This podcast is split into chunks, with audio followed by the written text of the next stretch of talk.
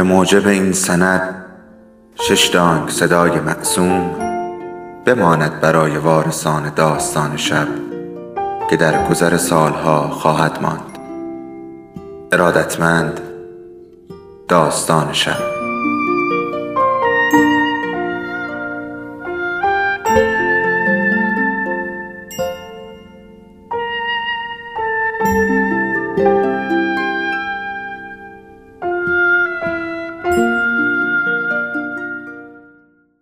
یکی بود یکی نبود.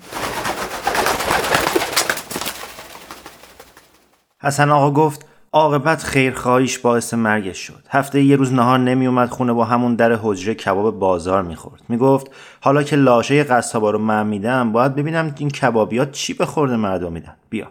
عاقبت که چه زهر حلاهلی به خورده مردم میدن. هر روز پنجشنبه عادتش این بود. نهارشو که می‌خورد در حجره رو از تو میبست و پاداشو میفرستاد نهار رو دراز می‌کشید. عصر همون روز من وقتی رفتم حجره دیدم پاداش پشت در نشسته و در از تو هنوز بسته است. دلم هر ریخت تو. عاقبت در رو شکست ما دیدیم سیاه شد. مثل قیر و لبها قاچ خورده. لابد خانداییت باقیشو برات تعریف کرد. پیدا بود که یه چیزی توی کبابش ریختن. میرزا پرسید آخه کی؟ کی همچین کاری رو کرده بود؟ حسن آقا گفت معلومه کبابی قسم می‌خوره که از مایه کباب اون روز صد و چند تا مشتری رو راه انداخته. نشونی یکی یکیشون رو هم به اسم و رسم داد. دست بر غذا سرایدار تیمچه هم همون روز نهار کباب خورده بود. کبابش رو هم همین پادوی بابام براش از در دکون کبابی آورده بود. اما زهر رو فقط توی کباب بابام کرده بودن. اونهای دیگه هیچ کدوم طوریشون نشده بود. میرزا باز پرسید آخه باید فهمیدون که این کارو کرده کی بوده و چه نفعی براش داشته. همین ول کردید رفت.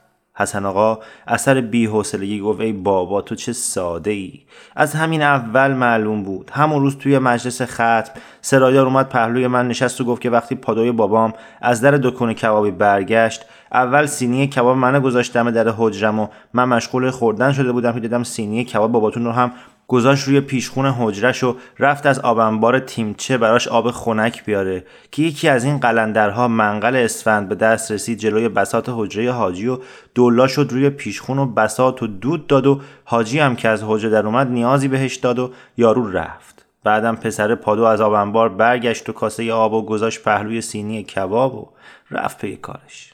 میرزا گفت خب پیداست که کار کار همون قلندره بوده هیچ کارش نکردین؟ حسن آقا گفت چی کارش می‌تونستیم بکنیم؟ همشون شبیه همن. هر کدوم یه قبضه ریشن و یه پیراهن سفید دراز. یخه کدومشون رو بگیرم. مگه اصلا فرصت تحقیق بود؟ ختم برچیده نشده این اوضاع پیش اومد که می‌بینی و تازه من قسم می‌خورم که یارو حتما هم قلندر نبوده. وقتی اموالشو اینجوری دارن سگ خور می‌کنن کی جرأت می‌کنه بگه کار کار قلندرها بوده؟ تو مگه خودت نمیگی باید دید نفع کشتن حاجی به کی می‌رسه؟ بفرمایید. به کلانتر می‌رسیده و به میزان و شریعه و به خواجه نورالدین دیگه قلندرها این وسط چی کارن؟ قلندرها اگه نفعی داشتن در حیات بابام بود که اینقدر کمکشون می‌کرد. به نظر ما کار کار حکومته. کسی رو به لباس مبدل فرستادن تا حاجی رو چیز خور کنه. تازه حاجی ما تنها نبوده. 6 تا دیگه از سرشناسای شهر درست همون روزها مردن. یکی تو هموم سکته کرده یکی رگ خودشو باز کرده یکی دیگه از پنجره بالاخونه افتاده. اون یکی اصلا سر به نیست شده و همینجور و ما می‌دونیم که اون 6 تای دیگه هم درست وضع حاجی ما رو داشتن. یعنی همشون آدمایی بودن سرشناس که دستشون به دهنشون می‌رسیده و بعدم سرسپرده شخص واحد بودن. میرزا صدالله پرسید شخص واحد کی باشه؟ حسن آقا آهسته از معمول گفت تراب کوی حق حضرت ترکش دوز میرزا گفت آها رئیس قلندرها رو میگی. پس درسته که حکومت برای قلندرها خوابای بد دیده؟ خب حالا تکلیف من چیه؟ من چیکار باید بکنم؟ حسن آقا گفت من چه می‌دونم میرزا؟ هر کی تکلیفی داره. تو آدمی هستی عاقل و بالغ. سواد و تجربت هم خیلی بیشتر از اونهاست که آدمی مثل من بتونه برای تکلیف معین کنه. تکلیف من و برادرهام اینه که شده به قیمت از دست دادن تمام این املاک جونمون رو حفظ کنیم. میرزا اسدالله پرید وسط حرف حسن آقا و گفت این که نشد. اون وقت از کجا زندگی می‌کنید؟ تو که می‌دونید دفاع از مال و جون در حکم جهاده. حسن آقا گفت نه میرزا. اون وقتا گذشت که می‌گفتن اگه کسی به خاطر مالش کشته بشه شهیده. این اعتقاد آدمای نوکیسه از خودشون در آوردن مال دنیا اونقدر ارزش نداره که خون آدم پاش بریزه. این روزا کسی شهیده که به خاطر ایمانش شهید بشه و به خاطر ایمانش مالش رو فدا کنه. پدرم اون کارو کرد و ما این کارو می‌کنیم. غم برای بچه هامونو هم نداریم چون همشون رو سرشکن کردیم توی قوم و خیش ها بعدم تنها نیستیم. تو به کوی حق رو داریم با همه اهل حق. میرزا اسدالله مدتی به اون نگاه کرد و بعد پرسید آخه این پدر مرحوم شما چه هیزم تری به میزان و شریعه فروخته بود؟ حسن آقا گفت ای بابا تو کجای کاری؟ سر همین قضیه یه اهل حق باهاش بگو مگو پیدا کرده بود دیگه. اصلا بابام آخر عمری رایت ظاهر رو هم نمی‌کرد. به جای اینکه مثل دیگران سال به سال بره و یه چیزی از اموالش رو با یک ملا دستگردون کنه با صدای میزان و شریعه رو بخوابونه خودم بودم که در حضور یکیشون در اومد گفت آدم تا خودشو نشناخته بنده است. چون در بند جهله. اما وقتی خودشو شناخت خدا شد. چرا که خدایی به خود آییه. سر همین حرف قرار بود حتی تکفیرش هم بکنن. اون وقت دیگه کار بدتر می‌شد. می‌دونی که تکیه دباخونه رو هم فقط برای کمک به اهل حق را انداخته بود. خدا بیامر سرش رو در راه ایمانش داد. درسته که از ما چنان رشادت ها نمیاد اما برای رسیدن به حق به عدد خلایق مردم راه هست. بعد چند دقیقه سکوت کردن که در اون میرزا اسدالله پا به پا شد و گفت خب حسن آقا تکلیف من روشن شد. من به این راه و رسم تازه شما اعتقادی ندارم. اما با همون راه و رسمهای قدیمی می‌دونم تکلیفم چیه. برای ایمان داشتن حتما لازم نیست آدم دنبال راه و رسم تازه بگرده. ایمان هرچی تر بهتر. و به هر صورت من صاحب اختیار خط و امضای خودم که هستم. میرزا عبدالزکی رو اگه تونستم راضی بکنم. اگه راضی هم نشد که بدا به حال خودش. حسن آقا گفت برات گفتم که چون پای زور در کاره ما هممون از این مال چشم پوشیدیم تو رو هم همین پای زور به اینجا فرستاده. مواظب باش برای خود درد سر نتراشی. خبر داریم که حکومت برای اهل این طریقه خیالهای بد داره. زن و بچه های تو که گناهی نکردن. میرزا اسدالله حرف دوست زمان کودکیش رو برید و گفت حسن آقای عزیز زن و بچه آدم نمی‌تونن عذر همه گناه های آدم باشن. اگه پای دردر میر ها هم بنشینی از این مقوله اونقدر دل تو میسوزونن که خیال می‌کنی به خاطر زن و بچهشون با میر غضبی هجکپر می‌کنن. یا جهاد که بچه هم گرسنگی سرشون نمیشه که خدا خودش می‌دونه توی دل من چه خبرهاست و از این بهانه ها قافل از اینکه اگه از راه میر قدبی بچه ها تا نون بدی دیگه تعجبی نداره اگه هر کدومشون یه قاتل خونی بار بیان. چون با هر لغمه نون یه جرعه از خون مردم و سر کشیدن و ریختن خون مردم و لازمه زندگی می‌دونن. لغمه حروم که قدما می‌گفتن یعنی همین. برای دو تا الف بچه ما خدا بزرگه. فعلا پاشو برو بذار یکم بخوابیم. اما بعد از رفتن حسن آقا میرزا اسدالله اصلا نتونست بخوابه. همونطور که دراز کشیده بود هی به خودش پیچید و هی فکر کرد تا دیگران از خواب بیدار شدن و دهاتی های خدمتکار از سونه آوردن. در مجمع های بزرگ با نون لواش تازه و پنیر و گردو و بعد همگی سواره بیرون رفتن تا هم هوایی بخورن و هم سری به املاک حاجی مرحوم بزنن.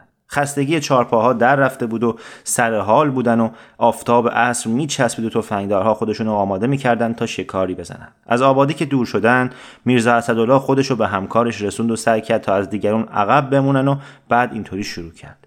ای ولا سید اولاد پیغمبر فکر نمی کردم دست همکار تو توی همچی خنسی بذاری. میرزا عبدالزکی براق شد و تعجب کنان گفت چه خنسی جانم مگه چه خبر شده؟ میرزا اسدالله گفت خودتو به نفهمی نزن آقا سید. می‌خوان اموال این بیچاره ها رو مصادره کنن و اون وقت تو می‌خوای من پای سندش رو امضا کنم. بعد از یک عمر رفاقت حالا من بیام بشم زینت المجالس سند مصادره اموال این بندگان خدا؟ فقط همین کارم مونده.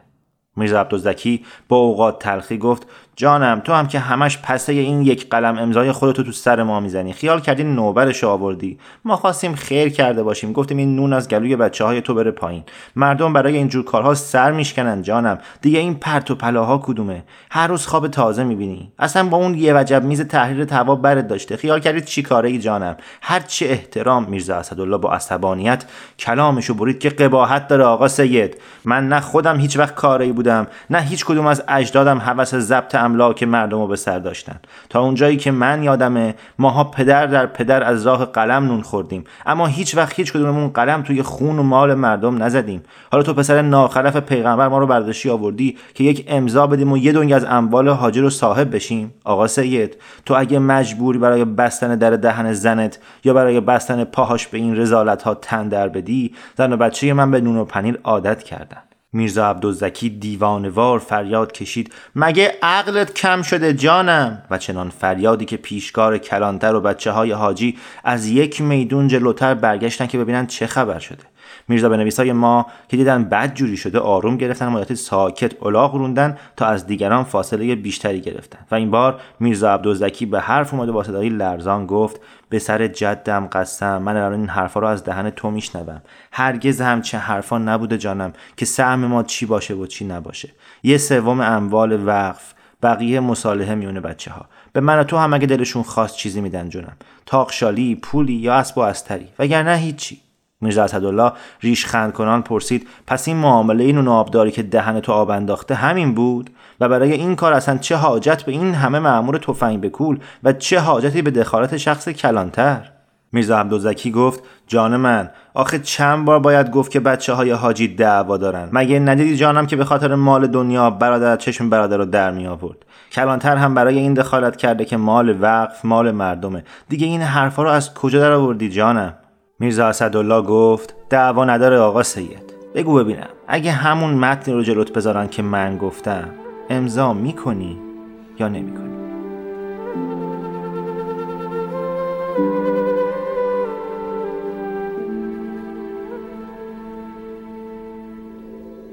داستان شب بهانه است. برای با هم بودن دور هم نشستن. شنیده شدن.